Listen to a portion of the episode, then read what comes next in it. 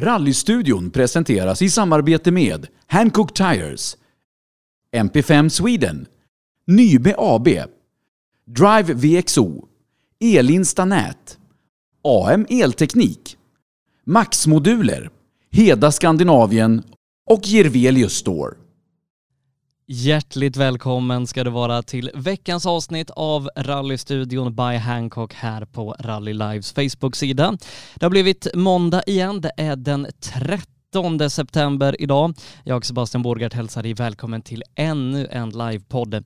Kvällens program ska handla mycket om Svenska rallyt för att idag så ska vi nämligen prata med Bertil Klarin som från 1986 fram till 2013 var tävlingsledare och sedermera också VD för Svenska rallyt och var en av dem som var med och drev och utvecklade den svenska VM-tävlingen till vad vi ja, är vana vid att ha den som idag. Eh, han ska prata om resan som rallyt har gjort, utmaningarna och framgångarna och även hur han ser på flytten från Värmland och ja, hur illa det faktiskt varit ställt med vädret under hans år. Han jobbar också numera som säkerhetsdelegat för FIA eh, och ska här i veckan också vara på EM och eh, arbeta där på Azorerna.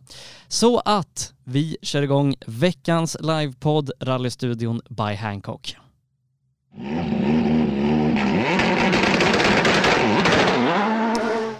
Då säger vi hjärtligt välkommen till programmet Bertil Klarin. Varmt välkommen. Tack, tack. Du, eh, hur står det till? Bara bra faktiskt. Eh, hektiskt eh, just nu för att jag är engagerad i rally-EM som säkerhetsdelegat så jag får ju runt och flänger som en liten iller runt i Europa och näst på tur är faktiskt om nästa vecka. Så att jag har fullt på, påställt hela tiden. Men även om du är så att säga pensionär sedan ett par år så, så har du inte släppt det här med, med rally? Ett par år, vänlig du är. Ja. Nej, det har jag inte gjort. Du vet om man har hållit på med det hela sitt liv och haft det som arbete och sånt där så går det ju inte bara att slå av tändningen och tro att eh, det bara försvinner utan det kommer ju att leva med med resten av mitt liv, det är jag fullständigt övertygad om. Det är en viktig del och jag tycker om det. Ja, motorsport är fantastiskt faktiskt. Eh, kanske då främst eh, det som du varit verksam med i då Svenska rallyt, eh, tävlingsledare har varit med och, och drivit det och ehm, ja, det, det, är väl egentligen typ från slutet 70-talet fram till någonstans 2013 som du varit med och arrangerat och ansvarat Svenska VM-rallyt. Ja, på något sätt har jag varit med. Jag tror jag åkte föråkare om det kunde vara 72 eller 73 och sen har jag varit liksom engagerad i olika, olika poster eh, i det här. Så att, eh, från och med 1986 så var jag tävlingsledare för rallyt.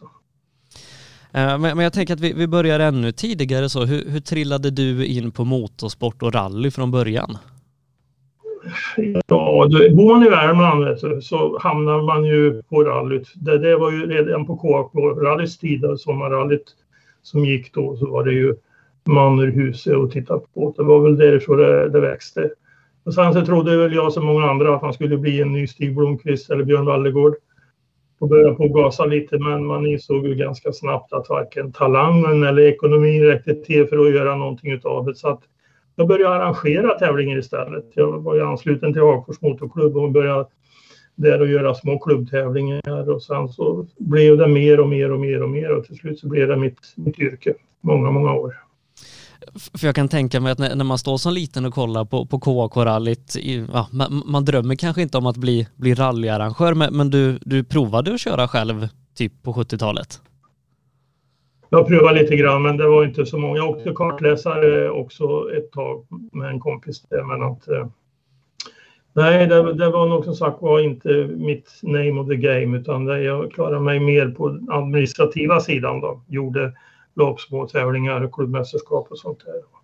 Och jobbade på där. Men det var, jag fick ju vara med i sporten ändå utan att behöva ligga och tillbringa 20 timmar i garaget varenda dag efter någon tävling. Så det gick bra numera då så, så kan det vara ett problem att, att få folk att engagera sig i motorklubbar. Så var, var det självklart för dig förr i tiden då att, att gå in i Hagfors motorklubb och engagera dig i arrangemang och, och den typen av verksamhet? Ja, det var det. Det var ju, det var ju skillnad då. Som, då fanns ju nästan ingenting annat utan motorklubben var ju, var ju ett fantastiskt ställe att träffa folk likasinnade och prata motor och diskutera saker och ting. Så att, eh, då var det ju inga problem att hitta frivilliga funktionärer som jobbade ute i skogen. Vi körde vintertävlingar. På den tiden var det ju vinter också, även i Värmland. Kallt och jävligt, men folk stod ute och, och, och ställde upp och, och såg till att det blev bra tävlingar. Nu vet jag ju att alla arrangörer som jobbar med ideella krafter har ju svårt att fylla på lagret. Jag menar vi 40-50-talister när vi inte orkar vara med något längre så är det fan svårt att, att hitta ersättare. Dagens ungdomar har så mycket annat att stå i. Det vet väl du? Ja, jo, så är det. Eh, så är det givetvis. Ehm, hur liksom från engagemanget i, i Hagfors Motorklubb kommer du in i, i Svenska rallyts eh, liksom arrangemang? Jag blev utsedd att bli klubbrepresentant. Så på den tiden så körde vi ju SM-rallyt som heter Värmland runt. Och det var ju också på, på 70-talet. Eh, som sen slogs ihop med KAK-rallyt. Vi körde ju Värmland runt och KAK-rallyt kördes ju i princip på samma vägar i Värmland bara en vecka, 14 dagar i serien. Och det insåg vi ju till slut att det, det var ju ohållbart eh, att ha två så stora arrangemang eh, så kort tid. Så att det slogs ihop det här och då blev det The International Swedish Rally. Och eh, så, som klubbrepresentant och sen blir jag ansvarig för att lägga banorna. Från 1980 och framåt så var jag ansvarig för att lägga banor. Och på den tiden kunde du ha 35 sträckor och ingen sträcka gick två gånger. Det är det. Idag kör, vi, idag kör vi tre, fyra sträckor och i värsta fall så går det två gånger. Jag förstår fortfarande inte hur vi kunde få ihop folk till det här funktionärer. Okay, vi hade kanske inte så mycket säkerhetsvakter på sträckan på den tiden men det gick ju åt folk vid start och mål. Ja. Det, var, ja, det, var, det, var, det var helt det är fantastiskt när man tänker tillbaka på den tiden. Vad mycket, mycket man gjorde. Och då var det ingenting som var omöjligt. 35 SS på Svenska rallyt. Det är otroligt. Ja, ja verkligen. Eh, verkligen. Det, det, är någonting som, som jag aldrig har fått uppleva och kanske aldrig kommer eh, uppleva heller. Men eh, någonstans när du, nu började det på, på 70-talet, då, det var ju innan så att säga förar-VMs tid. Eh, hur, ja, hur, hur var statusen på, på arrangemanget när, när du klev in i det? Ja, det, var, det var ju då vi fick kämpa hela tiden för att få märkes-VM. Det var ju det som var svårt. Vi var ju förra VM och skandinaverna överglänste ju européerna. Det var ju nästan, de vågade ju inte komma upp till privata förare ute i Europa för att eh, jag menar svenskar och finnar körde ju skiten ur dem om man får säga så. På den tiden. Det dröjde ju länge innan, innan det blev mer accepterat men när vi fick komma in och fick märkes-VM då, då de stora stallen med Peugeot och Lancia kom med. Då kom ju de internationella chaufförerna också. Även om det var mycket finnar och svenskar i fabriksstallen på den tiden också. Då. Men det var väl, det var väl så det, det började. Lite grann. Och sen, sen med, med grupp, grupp B och Toyota eller Audis inträde på arenan så blev det ju riktig skjuts på. Det, faktiskt. Jag kan tänka mig att 1980 tävlingen där betyder ganska mycket för dig som, som första året och med, med jobba med, med bansträckningen men det var ju också ett år som Björn Valdegård kom till som regerande världsmästare och sen så blev det ju svensk seger då med, med Anders Kulling och, och Bruno Berglund. Hur, hur, ser du tillbaka på, på Svenska rallyt 1980? I och med att det var premiär var fantastiskt. Du vet, vi, vi startade i Stockholm första dagen. Och vi körde sträckor, vi körde på travbanor, vi körde Röforsbacken, vi körde på eh, vi körde rallycrossbanan i Strängnäs och det regnade. Det regnade och regnade så in i helvete. Så jag vet att eh, det var diskussioner om vi skulle kunna köra på, på eh, travbanan i Örebro men till slut gjorde vi det och så avslutade vi med I2-sträckan i Karlstad på kvällen. Sen slog vädret om och blev frös i och blev kanonväder, strålande sol. Så att om du sett bilderna från Anders och Bruno i målgången på sista sträckan där utanför Grums när det var, där är det ju fantastiskt väder. Men det var en pers. Det var en riktig pers. Men det, det, var, nej, det var häftigt. När, det, när bollen studsar åt rätt håll. Eh. studsar ju till ibland också, då är det inte så kul. Eh, Men jag kan tänka mig att, eh, ja, nu, nu hade du ju oerhört mycket i din roll där, men att arrangera ett svenskt VM-rally med en svensk som är världsmästare och sen en svensk som vinner, det, det måste liksom vara drömmen i, i den branschen. Ja, det, de kunde ju inte få bättre start på alltihop. Det var, det var grymt egentligen. Det var, det var skitkul. Men jag kan tänka mig att liksom jobbet med att lägga banan för Svenska rallyt, framförallt som du säger med, med en bit över 30 upp mot 40 sträckor, eh, det måste varit ett väldigt, väldigt jobb. Ja, det var det ju på den tiden. Jag menar, då ritade man ju alla kartor för hand och Länsstyrelsen skulle ha en 25-30 kartor över hela, hela eh, bansträckningen. Värmlands stora karta, ligga på, på vardagsrumsgolvet nätterna igenom och fylla i sträckor och numrera och allt möjligt. Det var, det var mycket jobb. Och på den tiden då, det var ju ideellt. Jag menar, det fanns ju inget, eh, det var ingenting som, som eh, man gjorde det ju hemma. Man gjorde det ju ideellt för att man tyckte om det. Och man hade ett uppdrag. Det var bara så. Var det enklare att få loss vägarna, säg på 80-talet, än, än vad det var på senare tid? Mycket enklare kränkta. Vi hade jättebra samarbete med de stora skogsbolagen De fick låna vägar och behövde inte betala någon ersättning eller någonting sånt här. Eh, jag menar, det hände ju inte så mycket i Värmland på den tiden. Februari månad i Värmland på 70 80-talet, det var Svenska rallyt. Det fanns ju inget annat. Så det var ju väldigt det var ju väldigt mycket i fokus för värmlänningen på den tiden. Allting cirkulerade ju kring Svenska rallyt. Alla pratade om Svenska rallyt och det var positivt och, och ja, det, var en, en, det var en trevlig tid faktiskt. Finns det några sträckor som du hade velat använda som, som ni inte har fått loss genom åren?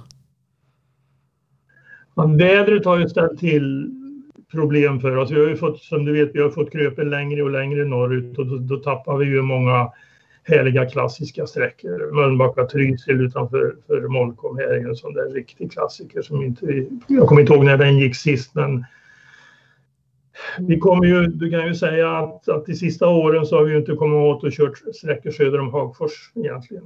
Jag menar det är ju, det har ju varit gränsfall även för, för Vargåsen, Kolinkrest-sträckan då. Den har ju också legat i, i blåsväder som den gjorde nu senast när vi körde. Så att vintern har ju inte varit vänlig mot eh, Svenska rallyts arrangörer genom åren. Vi har fått krypa längre och längre norrut. Och då kommer det ju till en helt annan typ av vägar. Då kommer det ju till vägar som egentligen har varit byggd för, av skogsbolagen för skogstransporter. Du får mer rakare vägar och du får det nere kring, eh, kallat det bebyggda trakter, så har du ju lite mer kulturvägar. Det är krokigt. Det är liksom var, det blir en helt annan utav, utav vägen när vi flyttar längre norrut. Men det är charmigt det också. Men de här riktigt, riktigt krokiga kulturvägarna runt omkring Karlstad och Kil, de, de eh, fick vi släppa. Har du några egna favoritsträckor som varit med i Svenska rallyt? Ja, min favoritsträcka nummer ett, den är ju tyvärr, kan man inte åka längre och den gick ju långt och det, det är alltså eh, den som, som startar i Tyngsjö och går över till Sågen. Där som, som Marcus Grönholms älsklingssträcka. Han älskar ju den så mycket så han till och med döpte sin restaurang i Esbo till, till Sågen. Den sträckan har allt.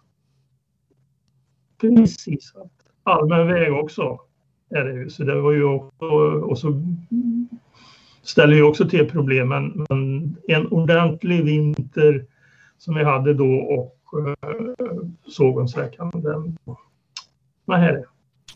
Ja, ja, jag kan tänka mig att det, det, det var en favorit där. Eh, Men eh, från 1986 då så, så klev du in i rollen som, som tävlingsledare och vad, ja, vad, vad innebar det 86 att vara tävlingsledare för ett VM-rally?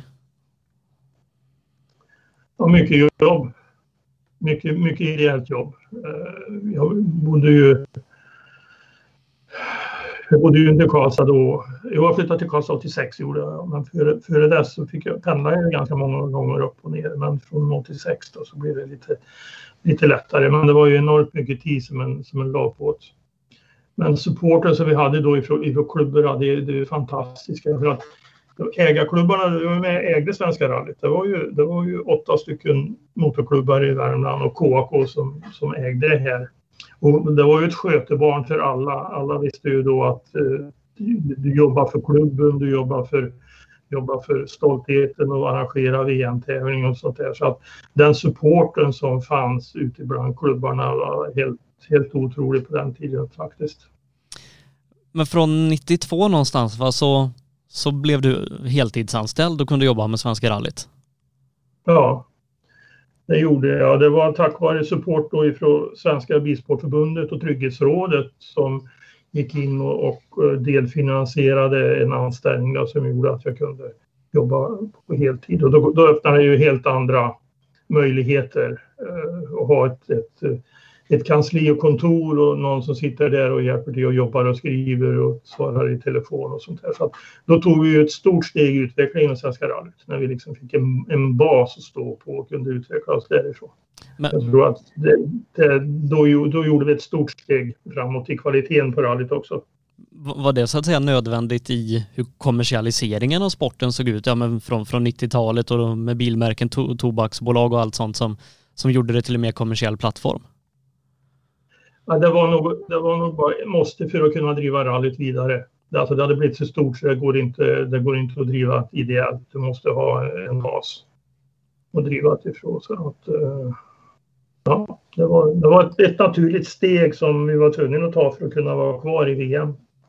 Faktiskt. Och jag kan tänka mig att det ändå, om, om vi pratar om liksom drömmen om att ja, någonstans bli professionell inom rallysporten. Det måste ha varit ett, ett stort steg för dig också att, att kunna livnära dig på sporten. Ja, absolut. Absolut, det var, det var ett jättestort steg. Då kunde ju satsa ändå mer. Då kunde den ju ge ganska mycket. Och det var ju samma veva som, som jag fick möjlighet att vara en sån FIA-observatör som det hette på den tiden och åka ut på olika VM-tävlingar och snappa upp idéer och se om man kunde köpa idén eh, rätt av eller om du skulle twista till lite grann för att det skulle passa svenska förhållanden. Så just den möjligheten har också betytt jättemycket i utvecklingen och rallyt, att man kunde hämta hem idéer för du får aldrig att göra det själv. Jag menar, du blir en remit om du sitter på kammaren bara. Du måste ut och se dig kring, träffa folk, få nya idéer och, för att utveckla arrangemanget. Så är det. Eh, och, och, utvecklingen då som, som skett inom både Svenska rallyt och, och rallysporten, den har ju du egentligen varit med om hela, så att säga, den, den moderna VM-eran då från, från det att det blev föra VM 79 tills, tills dess att vi, vi sitter här idag. Eh, eh, hur ser du på, på utvecklingen? Var det bättre förr eller är det bättre nu? Det är en svår fråga. På ett sätt kanske det var bättre förr, men du kan ju aldrig bromsa utvecklingen. Vet du. Alltså idag, idag så är det så mycket mer. Alltså, titta bara på den te tekniken som finns idag. Sociala medier och allt möjligt som finns. Det innebär ju då också att publiken kan konsumera rallyt på ett helt annat sätt. Du behöver inte stå ute i busken och frysa. Det är bara som det riktiga hardcore-fansen som gör det som upplever ljudet och lukten och kompisarna och eldarna och allt möjligt sånt där. Men om du vill liksom följa sportens utveckling, då sitter du ju bäst hemma och kollar, så du får se alla repriser, få kommentarer direkt ifrån förarna och allt möjligt. Det har ju, sporten har ju tagit ett enormt stort steg. Du kan ju se Alltså, bara utvecklingen som har gett inom SVT, hur mycket SVT visar, visar eh, motorsport och rallysport. Det är ju tack vare tekniken att nu är det, nu är det tv-vänligt på ett helt annat sätt än vad det var förr.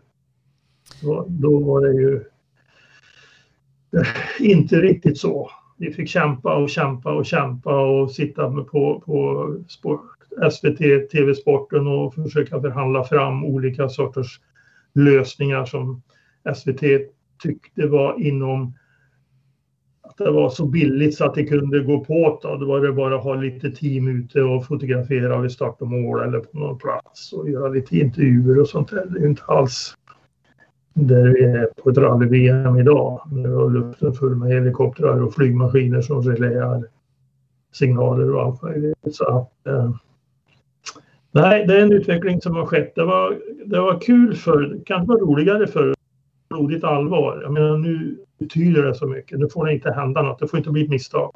Det får inte hända någonting med, med tidsmisstag. Om det blir ett tidsmisstag så måste du rätta på en minut så måste den nya rätta tiden komma upp för den måste ut och distribueras ut över hela, över hela världen. Förr i världen om du fick ett minutsfel då kunde du sitta och pilla med det och vänta till tidkortet kom in och kunde kolla med stationsprotokoll och, och verkligen gå in i det. Nu måste allting ske direkt. Pang, pang, pang. På så sätt är det ju, är det ju tuffare att vara tävlingsledare idag, verkligen. Men, men, jag kan tänka mig om vi bara tar tidtagningen som, som exempel.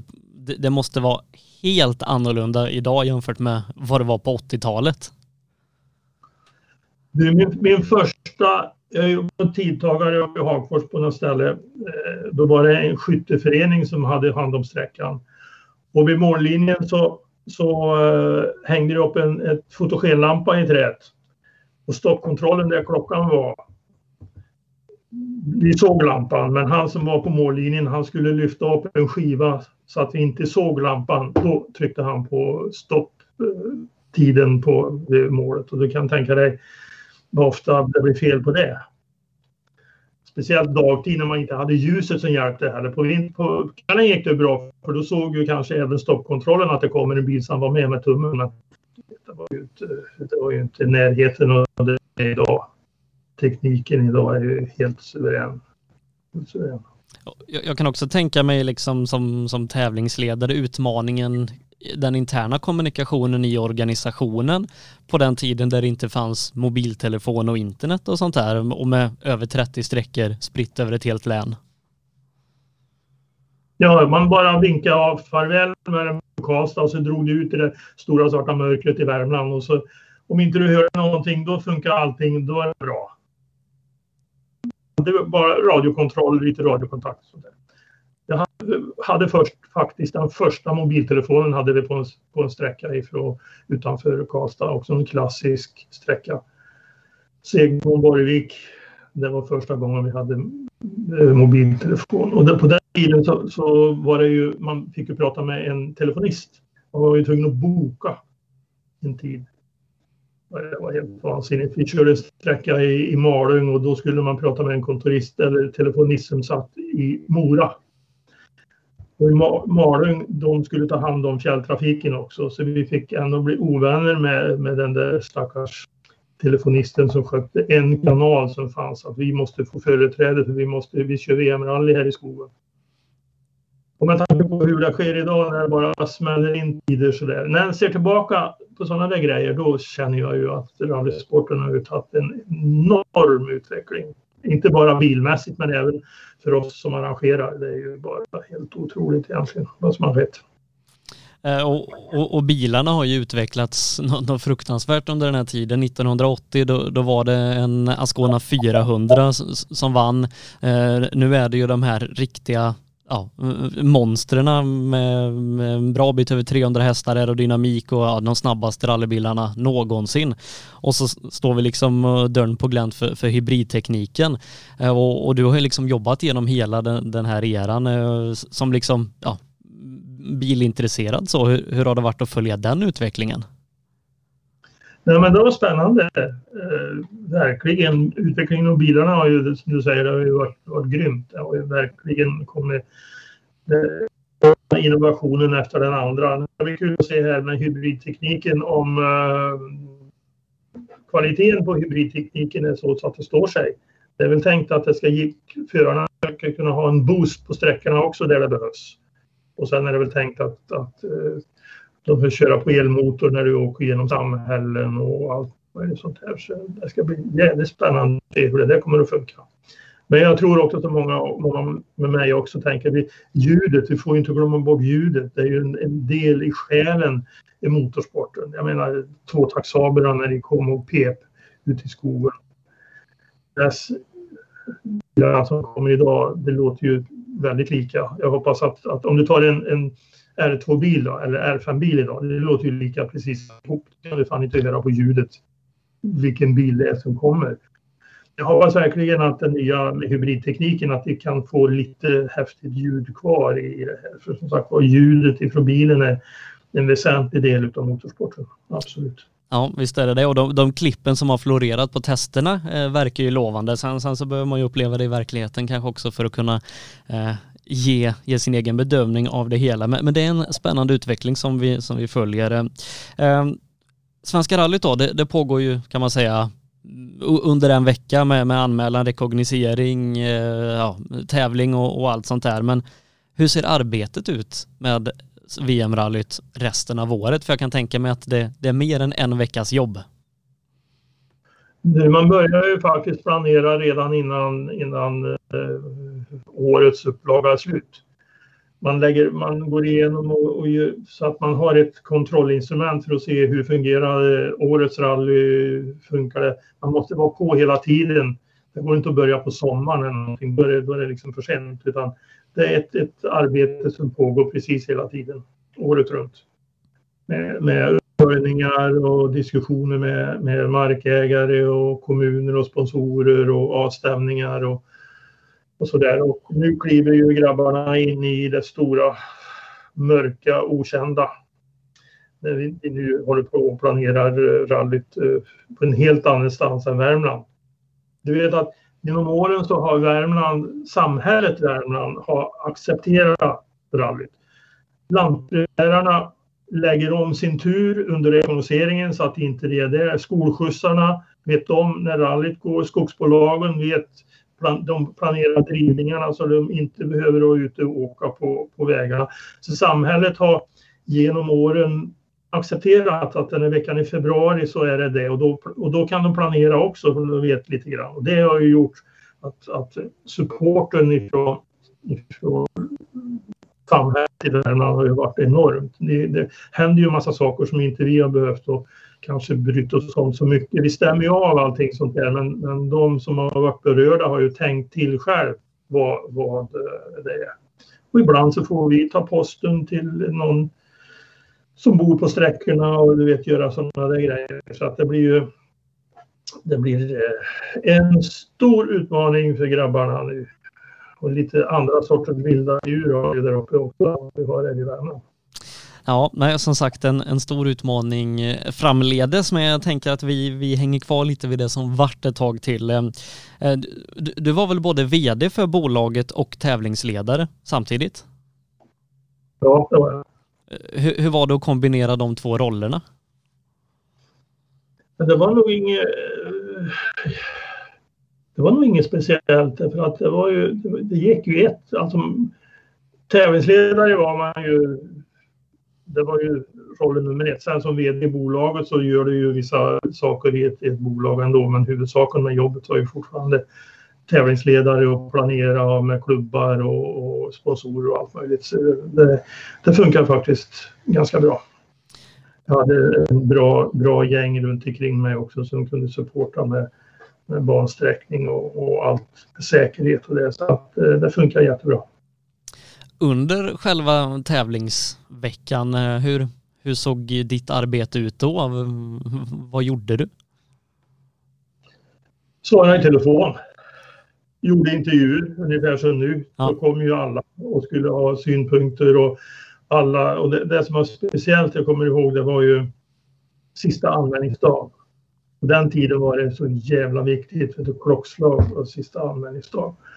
Men jag hade lite sådana det fanns ju en del som alltid var sena in eller sist in med, med anmälan. Och då kunde man alltid skylla på att det var fel på faxen. För på den tiden så kom ju allting på fax.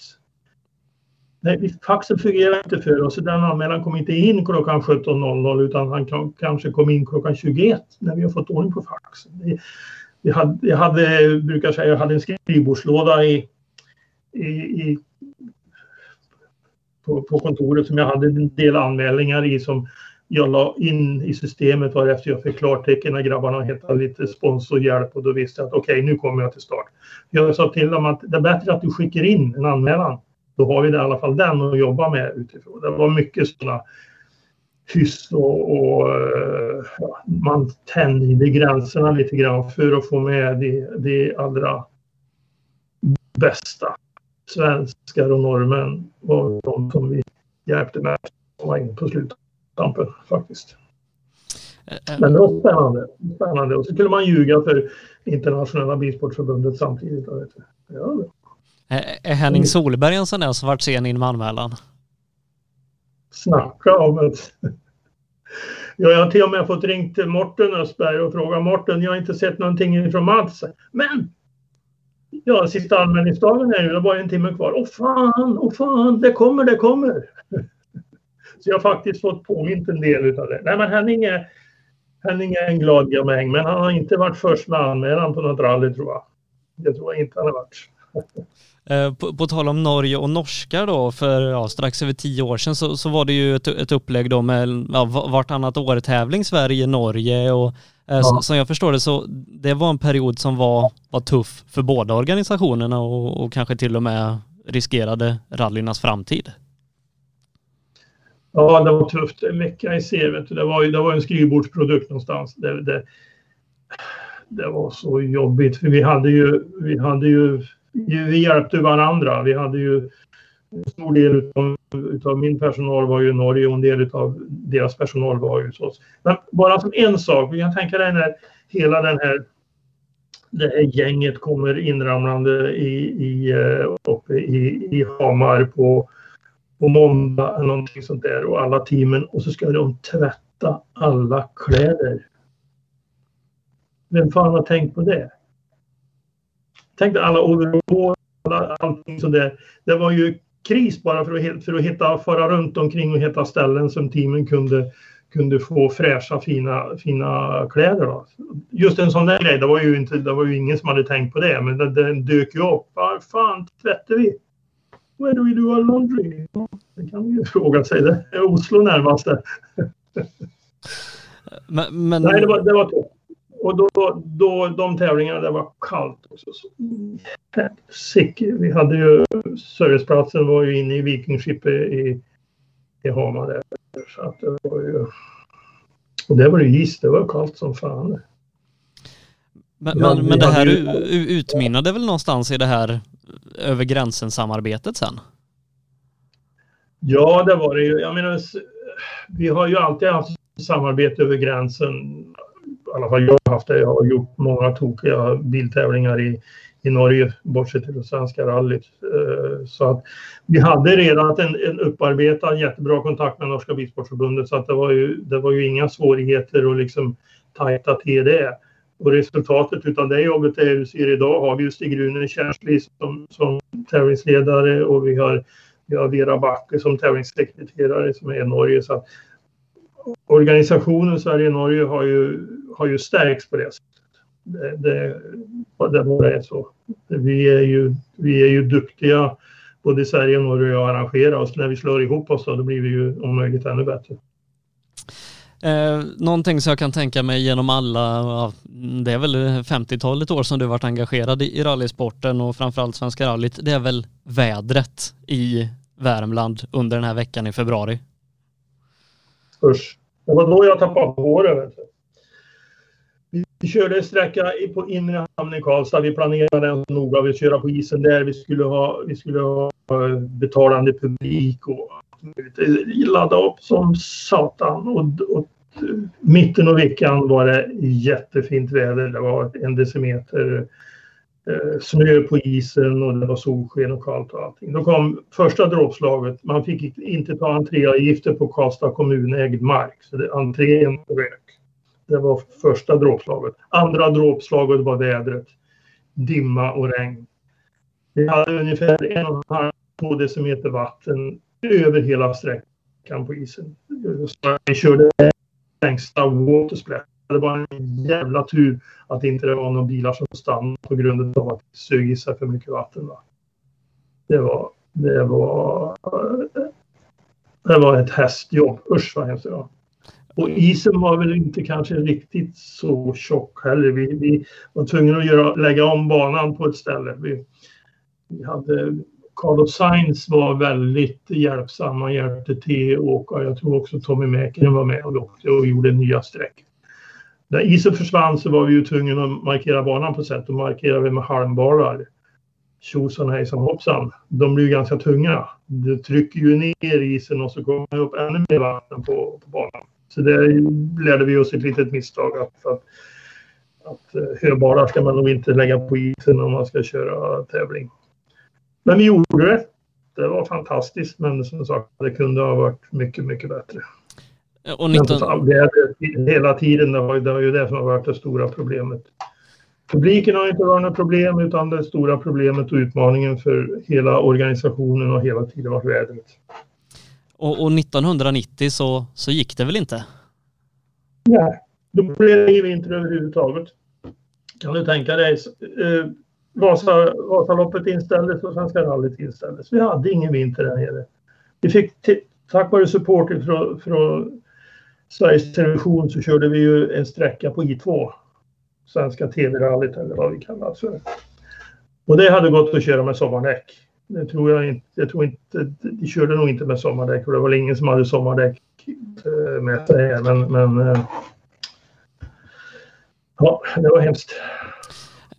Är det inte så att du har haft någon slags vädersten också? Jo, det har jag haft. Eh, funkade den? Nej. Men det var en rolig gimmick att ha. Ja. Den blir väldigt, den blir väldigt omtalad och omfotograferad, Clarins vädersten. Det funkar inte. Det, det, det sket fullständigt i min vädersten. Det blev som det blev ändå. Uh, nu då så är det ju ett faktum att rallyt, ja här om bara några månader ska gå på annan, annan ort än eh, ja, Karlstad, Hagfors, eh, Torsby som utgångspunkt. Eh, men liksom under, under dina år, och det, det, är väl snart 20 år sedan, så utreddes väl en flytt av rallyt norrut? Oh ja, vi var, jag då och min kollega Kristina Lundqvist, vi var i Östersund och gjorde en, gjorde en, en utredning runt omkring det här. Men det som räddade oss var att vi fick ju tillbaka vintern i Värmland då. Det blir, det blir ganska bra ändå. Men det har ju varit diskussion. Vi har ju, vi har ju haft dåliga vintrar. Det är inte bara 90, vi har haft dåliga vintrar efter det också. Med, med mycket sträckor som har varit tvungna att, att göras om och sånt där. Så att vädret har ju varit den stora utmaningen. Och det som till syvende och sist fick oss, eller var tvungen att inse det faktum att eh, vädret ändrar sig så mycket. Ska, så ska Svenska rallyt ha en framtid i VM-kalendern eh, vilket den helt klart ska ha. Då var det bara att hitta nya, nya jaktmarker. Har, har du varit inblandad i, i processen med flytten till, till Umeå? Nej, det har jag inte varit. Utan det sköt, får grabbarna sköta. Jag sa att jag kan ställa upp och hjälpa till som jag brukar under, under rallyveckan om de vill ha någon, någon som tar hand om någon FIA delegat eller någonting och kör runt på sträckorna som jag har gjort de senaste åren här nu nere i Karlstad. Så kan jag göra det där uppe också. Nej, allting har sin tid. Allting har sin tid. Um det, det, har ju pratats mycket de senaste åren om ja, förlängda avtal och flytten och, som du var inne på är ju någonstans kanske en, en viktig kugge för att kunna få ett förlängt avtal. Men eh, liksom om man, om man ser eh, backar klockan några år, hade ni flerårsavtal eller var det mer år till år som man fick veta om man skulle arrangera rallyt? Ja, om du går tillbaka lång tid ja, innan det blev liksom lite stuns på promotorn och det här, då var det liksom bara ifrån år till år. Det var, då, var liksom, då var det ju internationella förbundet som bestämde. Då, var, då fanns det ju ingen promotor för rally. Sen när promotorn kom in i det här, då blev det ju mer uppstadgat och då blev det ju mer, mer med avtal och man skrev tjocka avtal eh, med rättigheter och skyldigheter och allt möjligt sånt där. Men till att börja med var det inte det. Nu, nu kommer jag inte ihåg exakt år där, men, men det var ju för ja, tiotal år sedan som, som en promotor då så att säga försvann från spelplanen dagar innan Monte Carlo-rallyt, veckor innan Svenska rallyt. Eh, hur, hur blev det för er där och då?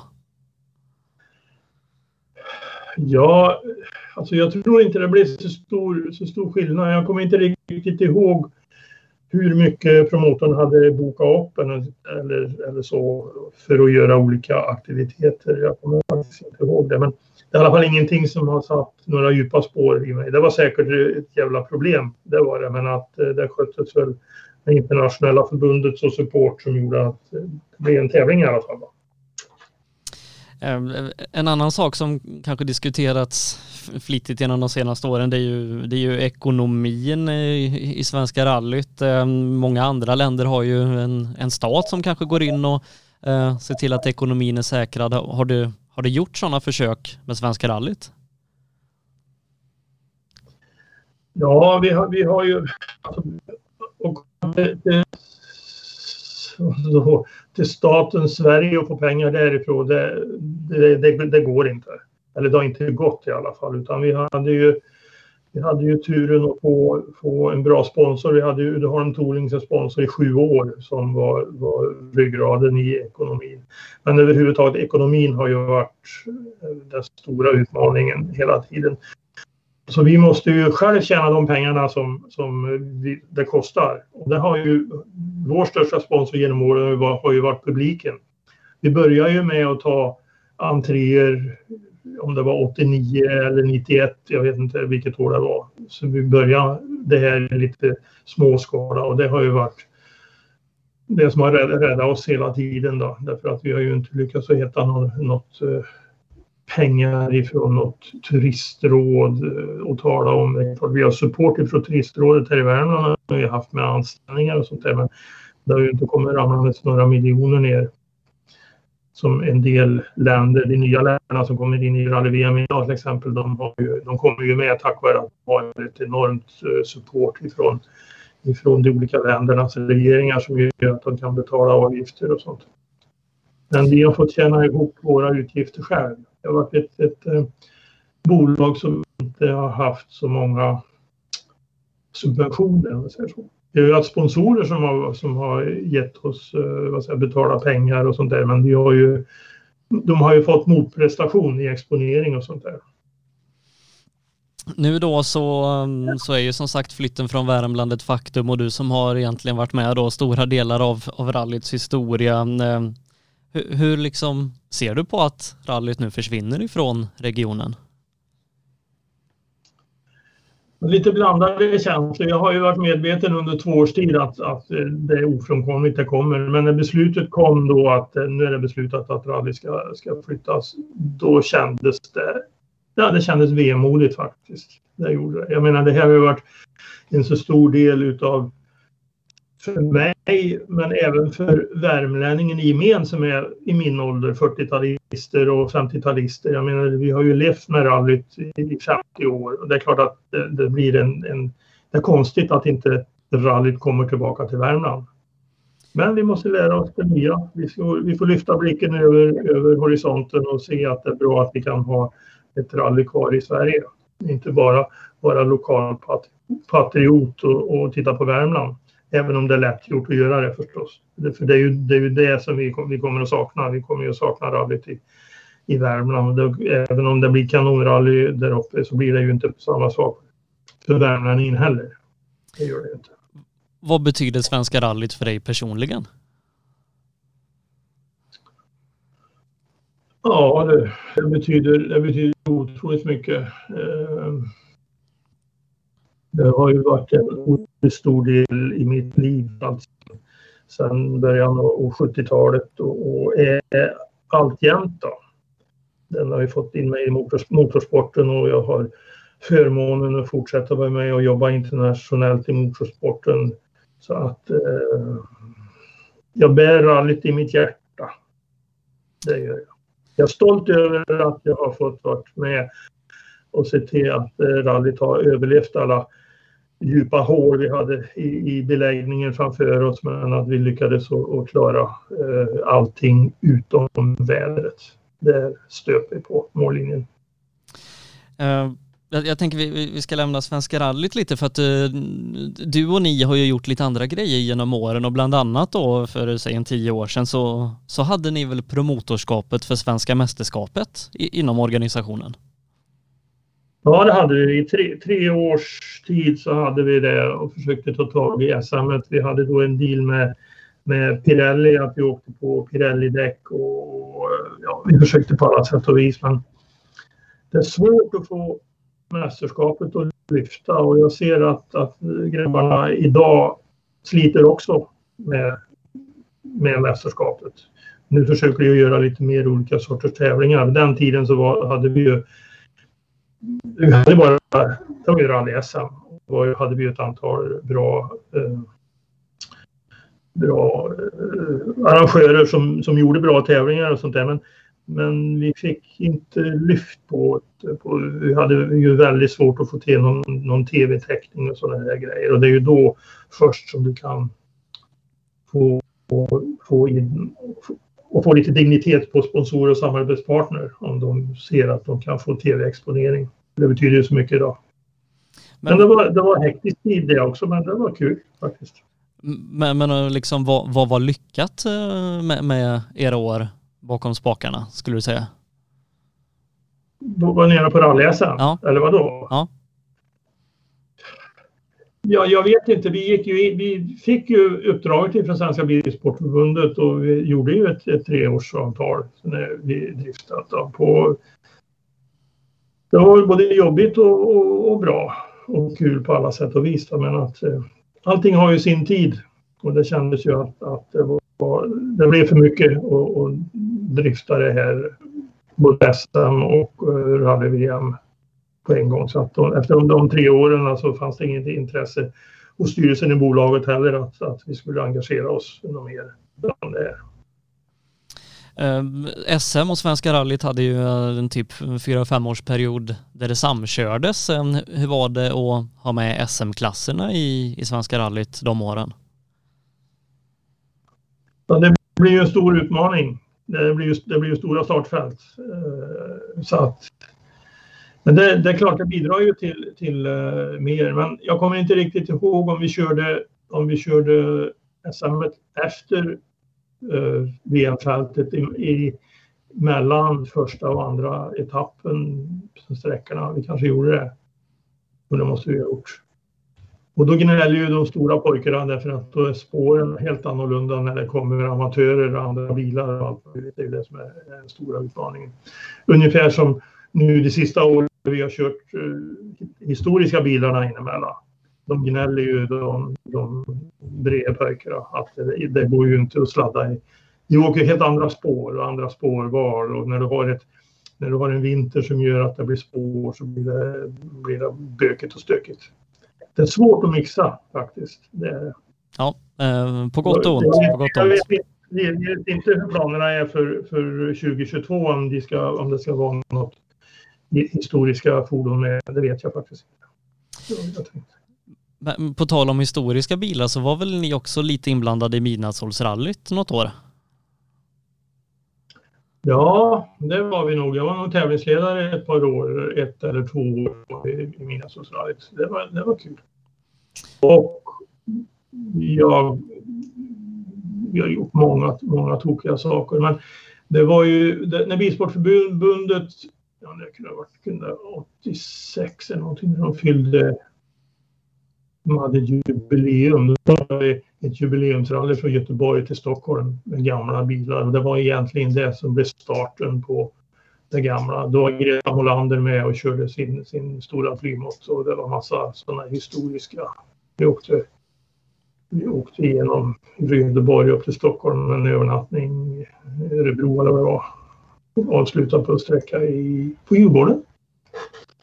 Sådana tokigheter har jag gjort. Jag har, jag har gjort STCC-lopp inne mitt i Oslo. Byggt ban, asfaltera banorna nattetid och flytta E18 och allt möjligt. Jag har gjort världens största och första elbilsrally mellan Göteborg och Oslo. Där vi till och med lyckades få Toyota ifrån Japan komma på plats med en RAV4 Electric. 94, samma år som friidrotts-EM gick i Göteborg förare Thomas Rådström och Benny Melander tror jag satt kartan. Stig Blomqvist var med och körde någon Ford Scope och sånt där. Det var det första professionella elbilsrallyt. Det var häftigt. Men, men, nu då så eh, trots att du då så att säga lämnade din, din aktiva roll inom Svenska rallyt eh, för ett gäng år sedan då så, så jobbar du ju fortfarande med rallysporten och då är det framförallt EM och säkerhetsfrågor som du jobbar med och ja, vad är det du gör där idag? Ja, för att förenkla lite grann så kan du säga att jag är EMs Michel Mouton. Jag åker före, en halvtimme före första tävlingsbil och eh, flyttar publik. Justerar bansträckning, gör säkerhetsbedömningar på, på det här och sen så när jag kommer till mål så ger jag klartecken till tävlingsledaren att det är okej okay att starta sträckan. Jag har hållit på med det här jobbet i tre, tredje året nu som jag är 22. Det, det är kul. Det är jättekul faktiskt. Jag känner att jag gör en, en, eh, en insats för att lyfta nivån på rally-EM och, och även på, på säkerheten där. Då. För nu öppnar ju, öppnar ju publik igen. Sist, senaste tävlingen som vi körde i Tjeckien var det hur mycket folk som helst. Inga restriktioner utan det var bara full skog med folk. Det är kul. Publiken behövs för rallyt. Ja. Eh, hur är det liksom att, ja, från då början på 70-talet fram tills nu hela tiden ha fingrarna i syltburken då som heter rallysporten? Ja, ja det är ganska kul. Det kommer väl en dag när jag är tvungen att tvätta fingrarna också. Det är inte så långt borta. Men så länge som jag, jag kan fortsätta så, så gör jag hemskt gärna det. Det är fantastiskt kul om man träffar så många underbara människor ute, ute i Europa. Det är häftigt. Jag är så privilegierad att kunna fortsätta att jobba så här efter, efter ordinarie pensionering. Eh, när, när, du är ute så, så är det givetvis mm, säkerhetsdelegatsuppdraget som, som är det huvudsakliga, men jag kan också tänka mig att det finns få människor i världen med den erfarenheten av internationella rallyarrangemang som du har. Så att får du mycket frågor och sånt när, när du är ute från arrangörer om saker och ting och de vill ha hjälp? Nej, egentligen inte. Utan det kanske är tvärtom att jag kommer med förslag på hur de borde göra istället.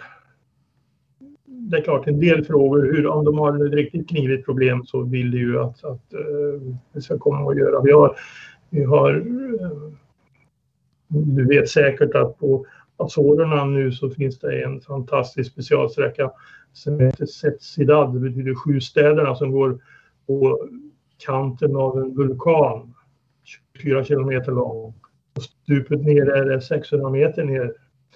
Så där har vi diskuterat lite grann vilka, vilka olika eh, säkerhetsåtgärder vi skulle göra. Och vi gjorde, gjorde en grej här för ett år sedan. Vi tog helt enkelt och hyvlade ner vägbanan för att få högre, högre kant ut mot stupet eh, med, med väghyvlar och väghyvelmaskiner för att få ett säkrare. Så att eh, det finns många knep. Eh, nu då eh, efter Svenska rallyts flytt så har det ju pratats om att försöka locka EM till, till Värmland. Eh, vad, vad tror du om det? Ja, alltså 22 är, är kört. Det är ingenting. Nu får vi en ny promotor. Nu kommer ju samma promotor som, som är i rally-VM så det kan hända att det öppnas en dörr. Den promotor som vi har idag, Eurosport Event, har vi ju okay, jag känner dem men, men eh, det är väl inga direkta kontakter på samma sätt som vad Glenn och company har gentemot promotorn på rally-VM idag. Så det kan ju vara betydligt lättare att gå där. Men det är tufft att köra EM och VM i samma land. Det är inte så många som gör det. En del länder gör det, men att det, är, det är tufft. Ja. Vi, vi får se vart det bär hän i alla fall. Eh, på, på tal om eh, fingrar i, i syltburkar, visst är det så att du också är lite delaktig i en bilverkstad? Jag äger en liten bilverkstad i Skattkärr, ja, stämmer. Det är min yngste son och en kille till som, som är anställd. Jag skruvar inte utan jag sköter all administration. Löner och skatter och fakturor och allt möjligt sånt där. Du, du har inte funderat på att ta, ta, ta det lugnt någon gång? Nej. Du, jag ska ta semester. Jag åker, jag åker till, till kompisar i Alsace eh, imorgon. Sätter jag mig i bilen och åker ner till Alsace. Och det, är, det är fantastiskt. Det är Jackie Ljung som har varit förarnas kontaktman i Svenska rallyt i 31 år. Har vi känt varandra och vi umgås och åker till varandra. Så imorgon ska jag ta mig en veckas semester innan jag åker till Alsace och åka ner till Jackie och Irene och äta gott och dricka gott och, och må gott. Det blir min semestervecka i år. Ja, det, det, tycker jag låter bra. Eh, avslutningsvis då så har jag tre frågor som jag ställer till, till alla som är med. Normalt sett så är det ju mest förare och kartläsare. Jag har inte haft så många så att säga som, som är på din front. Så att om det inte går att svara på frågorna så, så får du passa på dem. Men jag, jag tror ändå ja. någonstans att, att de ska eh, passa in lite. Eh, den första av dem då är, vilken prestation i din rallykarriär är du stoltast över?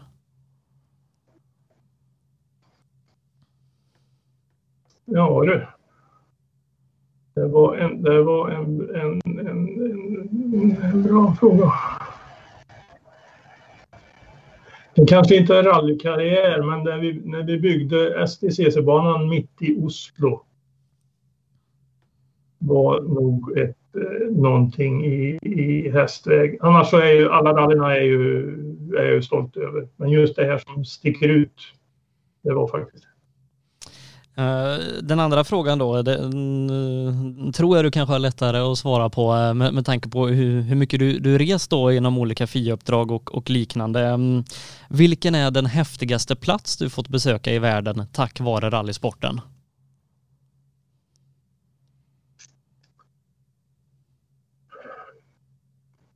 Nya Zeeland tror jag. Nya Zeeland var fantastiskt. Det var det. Det är all, alla som har varit på Nya Zeeland svarar Nya Zeeland så att det, det kan jag tänka mig. Eh, ja. Sen har du ju då en, en liten då eh, förarkarriär bakom dig. Eh, så att, vilken är den bästa tävlingsbil som du har kört? Det behöver inte vara en rallybil heller om du kört något annat för den delen. Nej, den är... Nej, nej, nej. Ja. Svårt, svårt att säga bästa, den bästa bilen som jag kör, även om jag inte kör rally, den kör jag nu. Det är ingen rallybil, en vanlig standardbil. Men vad är det för något då? Det är en, en BMW Z4 M40i. Ja, ja men det, det kan jag tänka mig är en väldigt bra bil så att det, det svaret kan den, vi ta. Den, tack. Eh, du Bertil, det har varit jätteroligt att få prata med dig och liksom höra ja, Eh, skrapa på ytan i alla fall eh, i alla år som du varit inblandad i rallysporten och inte minst Svenska rallyt. Så får jag önska dig en skön semestervecka här och stort lycka till i ja, vad du än tar dig an inom sporten i, i framtiden och stort tack för att du tog dig tid. Tack Sebastian, det var trevligt att prata med dig och lycka till med framtiden. Tack Bertil Klarin som alltså berättade om den fantastiska resan som Svenska rallyt gjorde under de åren då från 86 till 2013 när han då basade över tävlingen och även utmaningarna som vart med just den svenska VM-tävlingen. Vi ska blicka framåt mot helgen. Då är det dags för rally. Då sänder jag och min kollega Per Johansson rallyradio från premiären i MAS rallycup. Det är East Sweden Rally som går av stapeln nu på lördag. Missa inte det. Klockan 13.00 drar sändningarna igång på sbfplay.se. Och missa för guds skull inte imorgon klockan 19.00, alltså tisdag den 14. Då kommer magasinet ifrån helgens SM-tävling EC eh, Snapphanerallyt. Nästa vecka klockan 19.00, måndag, då är vi tillbaka med en ny livepodd och då gästar ingen mindre än legenden Kalle Grundel. Fram tills dess säger jag Sebastian Borgert på återhörande och tackar så mycket för att du lyssnat på Rallystudion by Hancock. Rallystudion presenteras i samarbete med Hancock Tires, MP5 Sweden, Nybe AB, Drive VXO, Elinsta Nät, AM Elteknik, Max Moduler, Heda Skandinavien och Gervelius Store.